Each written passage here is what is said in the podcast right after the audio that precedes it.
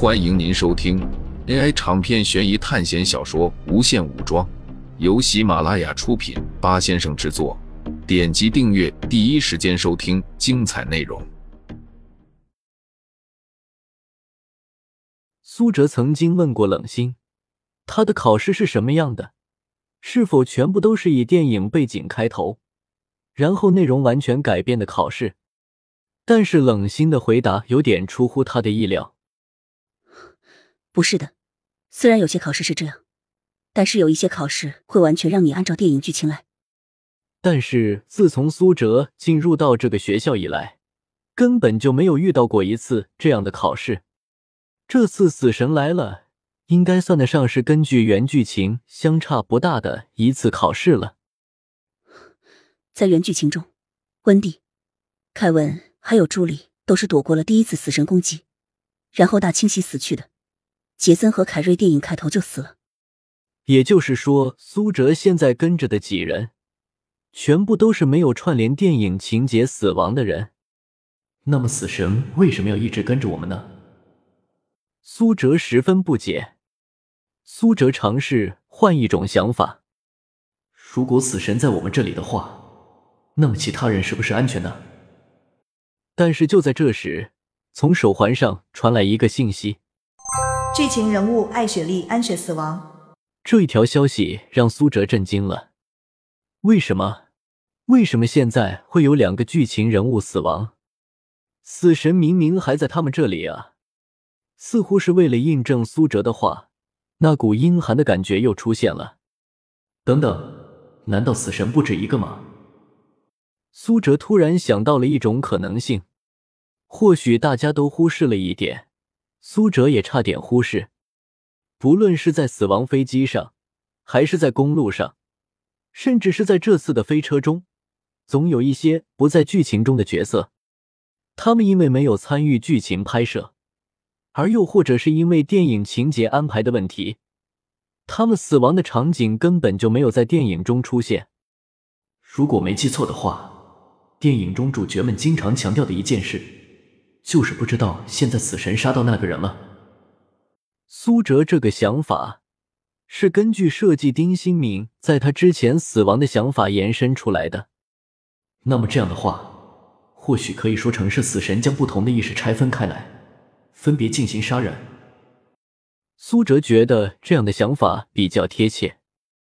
如果死神的力量有限的话，意识分派的越多，每个分配的力量就越分散。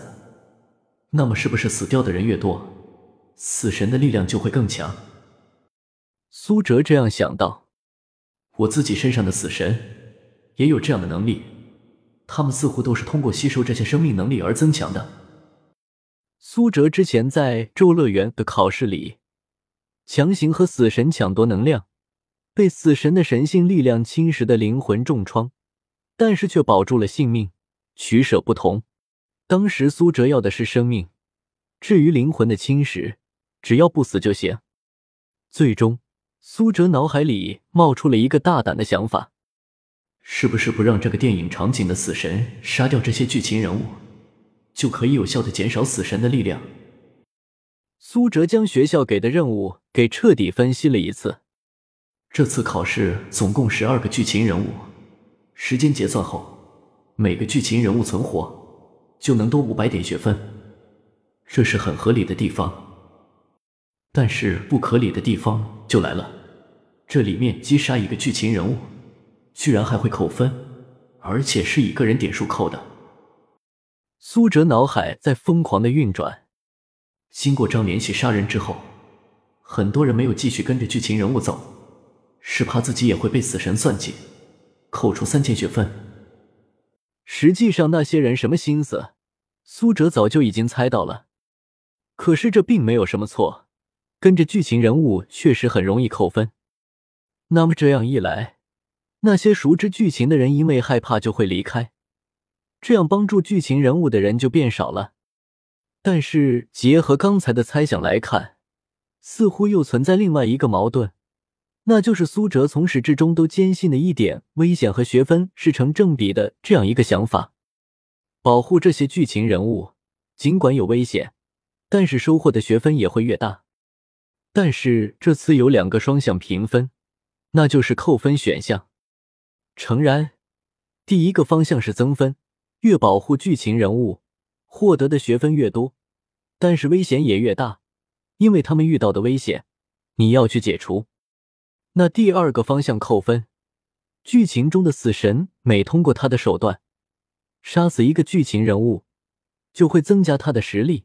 那么这个时候。就需要参加考试的同学注意了，是否要选择自己亲手击杀这些剧情人物，让这部剧情中的死神力量减少？这是反向印证了苏哲的观点：危险与学分的关系。只要你能舍弃每个人物，扣掉三千点学分，那么危险就会无限的减小。所以，这也是每存活一个剧情人物，是所有学生都能获得学分。而击杀一个剧情人物，就只是个人扣除三千点学分。苏哲终于想通了，这一切的解题关键就是合理分配扣除的学分。理论上根本不需要剧情人物的存活。苏哲看着任务的最终说明，因为只要完成任务，就能获得三千学分。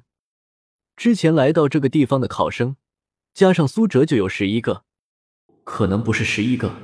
而是十二个。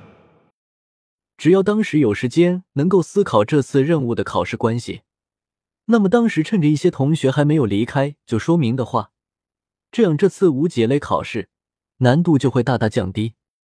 苏哲对这次的考试无比的重视，他从来没有感受到一次考试能给自己死亡的感觉。从最开始的侏罗纪世界，当时被苍龙吞没，他都没有惊慌。因为他认定那个能量屏障能保护他，而之后的《盗梦空间》和《三国》都属于运营类考试。至于咒月圆，虽然当时感觉自己会死，但是内心却很冰冷。果然就觉醒了灵魂锁。最可怕的不是一开始就告诉你你的对手有多强，而是你还没有遇到你的所认为的那个对手时，被另外一个你忽视的人击败。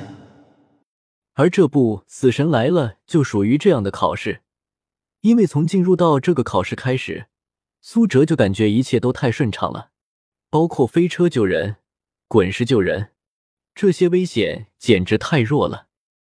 直到不久前，苏哲从电视中看到了流星雨的消息，心中惊起了不少的波澜，因为他死亡笔记上面写的就是被陨石砸死。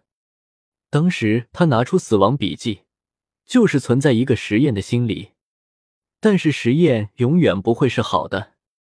既然同样是死神类别的东西，苏哲一直认为他们可能是相抵触的东西，但是不可否认，这其中存在了另外一种关系。这里面的死神利用了死亡笔记的能力，增幅了他的力量。将这场不应该发生在这个时间段的流星雨强行召唤而来。如果真的是这样的话，那么死亡笔记这类武器就太可怕了，超越了传统的物理武器，更像是命运类的武器，充满着因果论。苏哲曾经看过一些文章，包括一些古老的神话故事，其中都有一个共同点，那就是都有一些神器的武器。比如月老的红线能牵姻缘，生死不能断生死，这类型的武器，有人给他们取了一个名字，叫做因果律武器。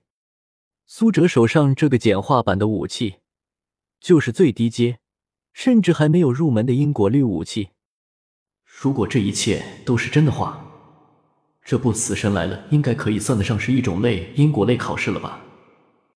苏哲回想这一次的考试内容，此时的他正坐在车上，准备将朱莉送往医院。温蒂，现在虽然不能去修复照片，但是之前的照相的画面你还记得吗？苏哲问道。能记起来我们其中任何一个人就好，比如你记得弗兰克的照片里有汽车，或者朱莉照相时有没有积水？或者吹风机，或者电。苏哲问道：“